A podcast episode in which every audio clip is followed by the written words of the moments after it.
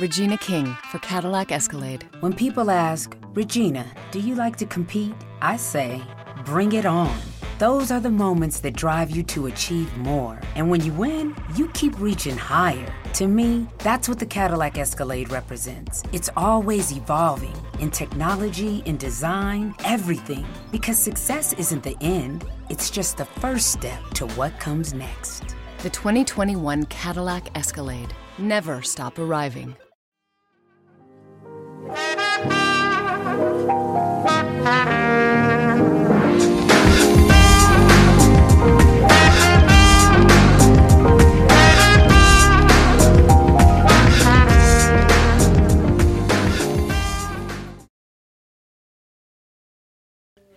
Ciao e ben ritrovato in questa nuova puntata di InSport, il podcast sportivo condotto da me, da me intendo Claudio Soduto, sono ovviamente colui che dietro a questo microfono e quest'oggi andremo a vedere un attimino più da vicino quelli che sono i dettagli eh, relativi a quello che è successo nel mondo dello sport nel corso di questi ultimi sette giorni. Entriamo più nello specifico, allora è, è successo un po' il fattaccio, chiamiamola così, per alcuni aspetti, ovvero sostanzialmente stiamo, eh, abbiamo passato quella che è stata una settimana molto roboante per quello che è il mondo del calcio perché potremmo definirla come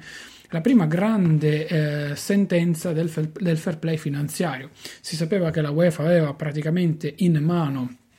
il, uh, il, il, Manchester City sotto vari punti di vista, nessuno, o meglio, tanti si aspettavano questa ardua sentenza, nessuno però aveva il coraggio di dire sicuramente arriverà e sarà una sentenza a sfavore della squadra allenata oggi da uh, Pep Guardiola. Ad ogni modo, detto questo, la stangata in cosa consiste? L'avrete già letto sicuramente, la riassumiamo in breve. Il Manchester City per le prossime due stagioni non potrà partecipare alle coppe europee, ergo né Europa League e nemmeno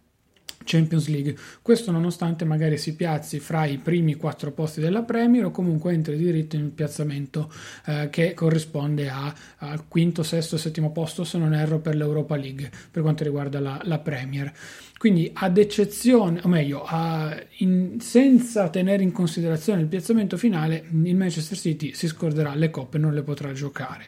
per cui è uno scossone bello grosso, come si suol dire, visto che eh, per l'appunto è una società che punta ogni anno a vincere la grande coppa eh, europea, ma che poi abbiamo visto puntualmente un po' per defezione, un po' per problemi e quant'altro, insomma, è successo sempre un po' di patatrack generale. Diciamo questo perché è la prima appunto vera sentenza del fair play finanziario in tal senso, ovvero il fair play finanziario fino ad oggi è stato sempre visto come un grande eh, nemico delle società, con ad esempio in Italia Inter e Roma che spesso ci hanno dovuto fare i conti, ad eccezione invece della Juve che continuava a viaggiare su fatturati che incrementavano, incrementavano, incrementavano ancora, insomma si è visto poi sostanzialmente come eh, erano doverose alcune cessioni, ad esempio ricordiamo quella di Salah, tanto per farne una, oppure il non, non rescatti da parte dell'Inter come quello di Rafinha, giusto per fare un altro esempio sull'altra sponda. Mentre diciamo che in, in, Inghilterra il, il, buon sceicco, padrone del Manchester City e di tutti poi i vari eh, appunto eh, club con la denominazione City che si sono sparsi nel corso del, del tempo nei, nei, vari continenti, ha adottato tecniche che erano palesi, ovvero gonfiare le sponsorizzazioni che erano sempre legate a società di sua proprietà per garantire maggiori introiti e aumentare il fatturato del Manchester City, che già di per sé comunque non era una squadra povera Anzi, ehm, diciamo che negli ultimi dieci anni ha fatto un bel exploit a livello economico, anche a livello di sponsorizzazioni, con importanti contratti chiusi sia a livello tecnico ma anche proprio a livello um, di, di, di, sponsorizzazione vera e propria con uh, partner poi messi su, sulle maglie direttamente da gioco.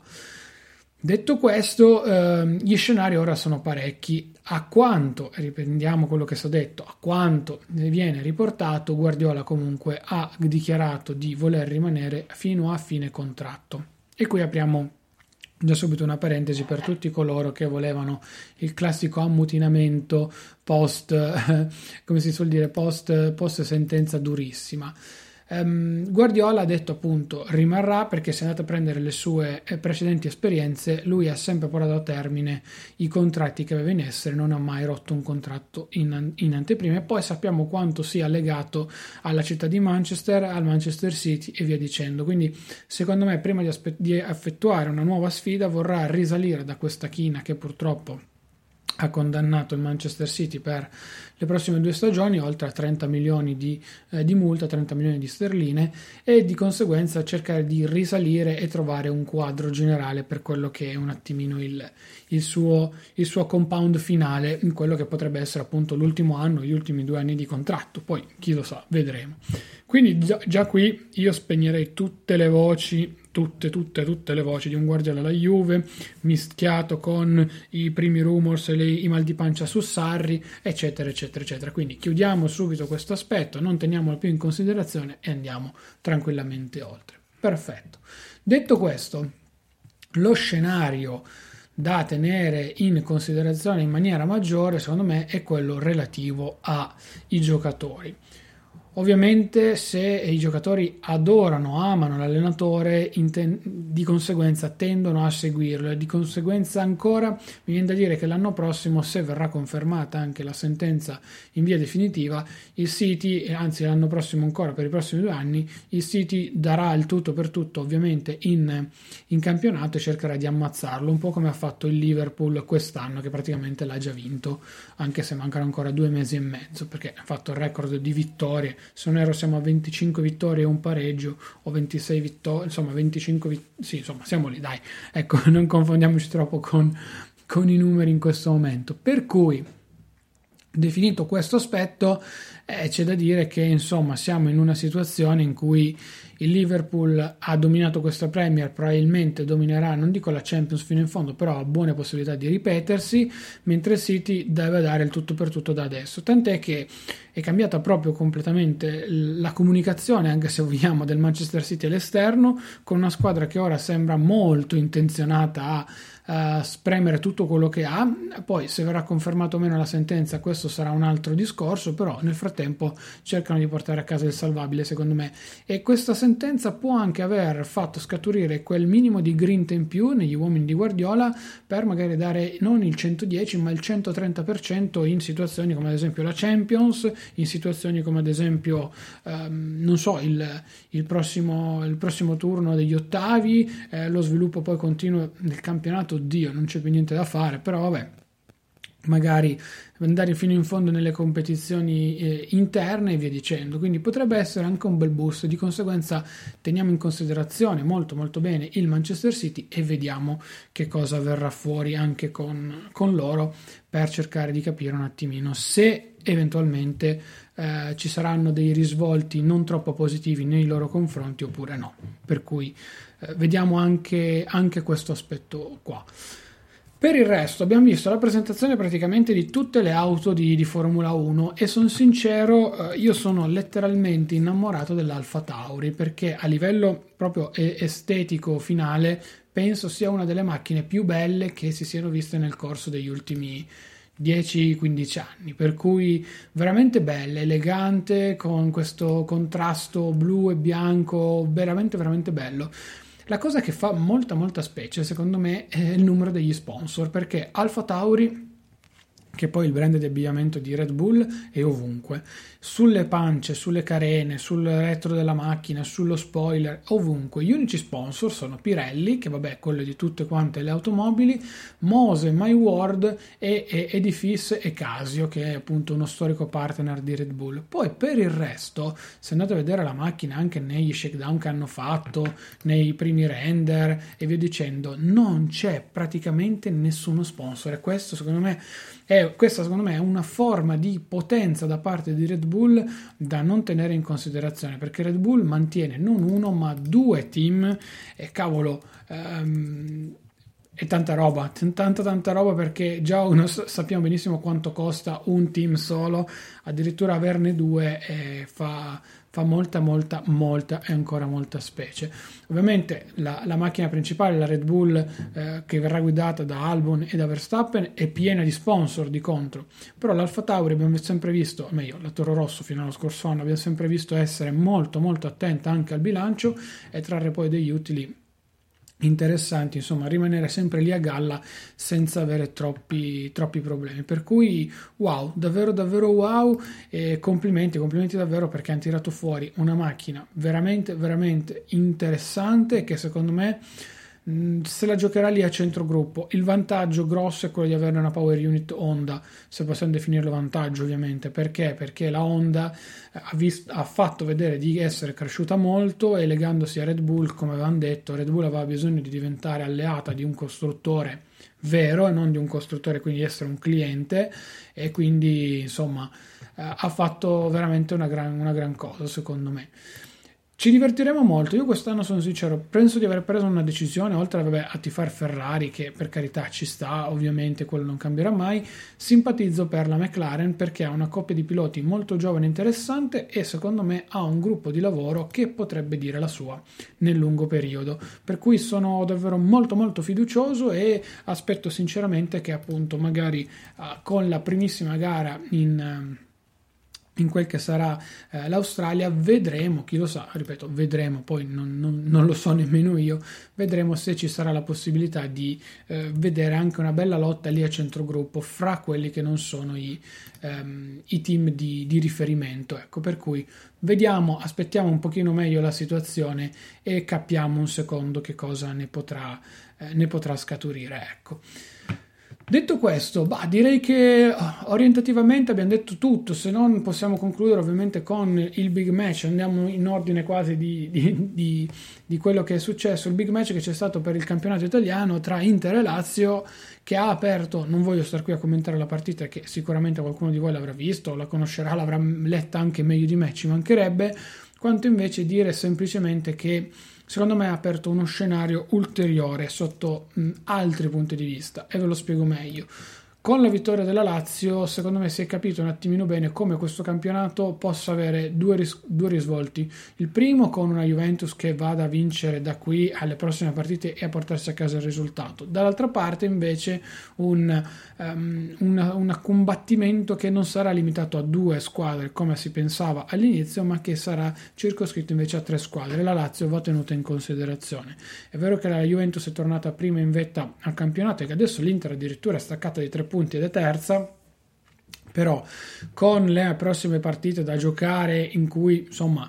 diciamo che Spalle e Juve sono più avvantaggiate e l'Inter ha comunque la Samp, direi che il prossimo turno potrebbe passare abbastanza indenne, anche se secondo me l'Inter potrebbe avere un minimo di, di strascico dietro dopo quanto è successo nel corso di, di quest'ultimo turno, perché sappiamo eh, Conte e il mondo Inter sono, il mondo Inter, Inter sono una bomba d'orologeria, per cui basta la minima miccia e tutto può definitivamente esplodere anche in maniera molto molto molto eh, importante.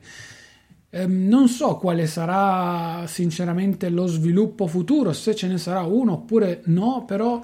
ehm, io sono dell'idea che quei due sono gli scenari eh, finali, per cui vedremo.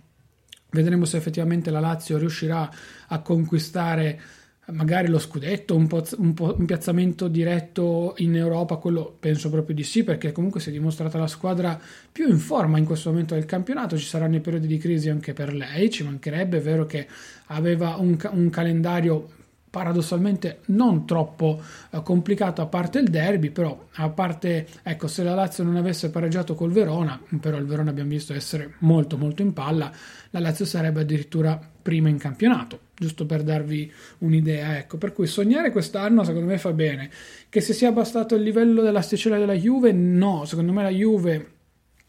pur avendo il quarto attacco eh, del, del, campionato, perché dietro anche l'Inter, ovviamente la prima è l'Atalanta, la seconda è la Lazio, eh, la Juve non ha abbassato l'asticella quanto secondo me eh, sta ancora cercando di apprendere i meccanismi di Sarri.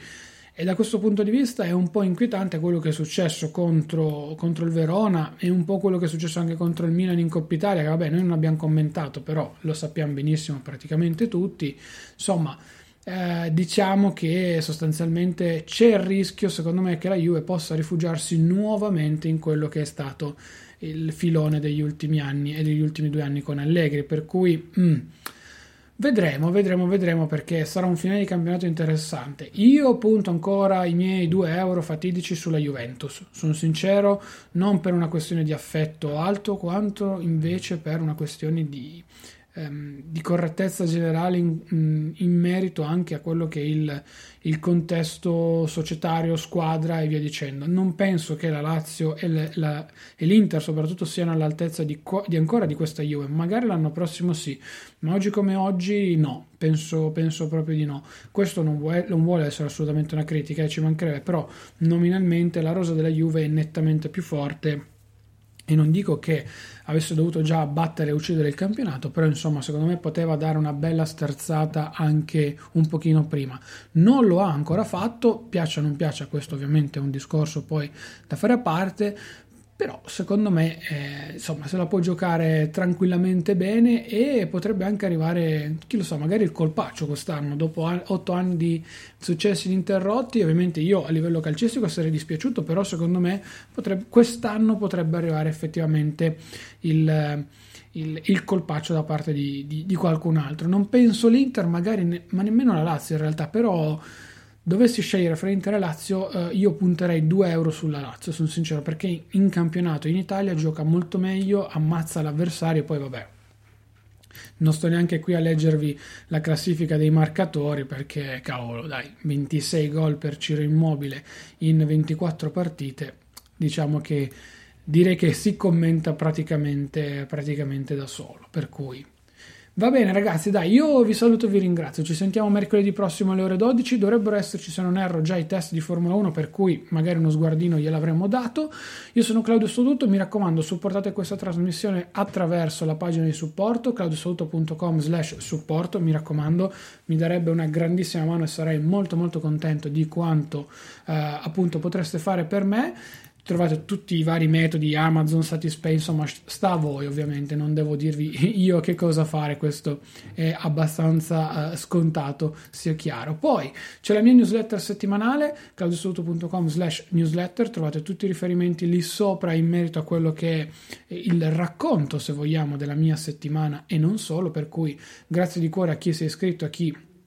ovviamente uh, mi segue anche lì sopra invece mi trovate su tutti i miei social Claudio Sotto con questo nickname univoco per cui non potete sbagliarvi. Io vi saluto e vi ringrazio ci sentiamo mercoledì prossimo con una nuova puntata di InSport ciao ragazzi!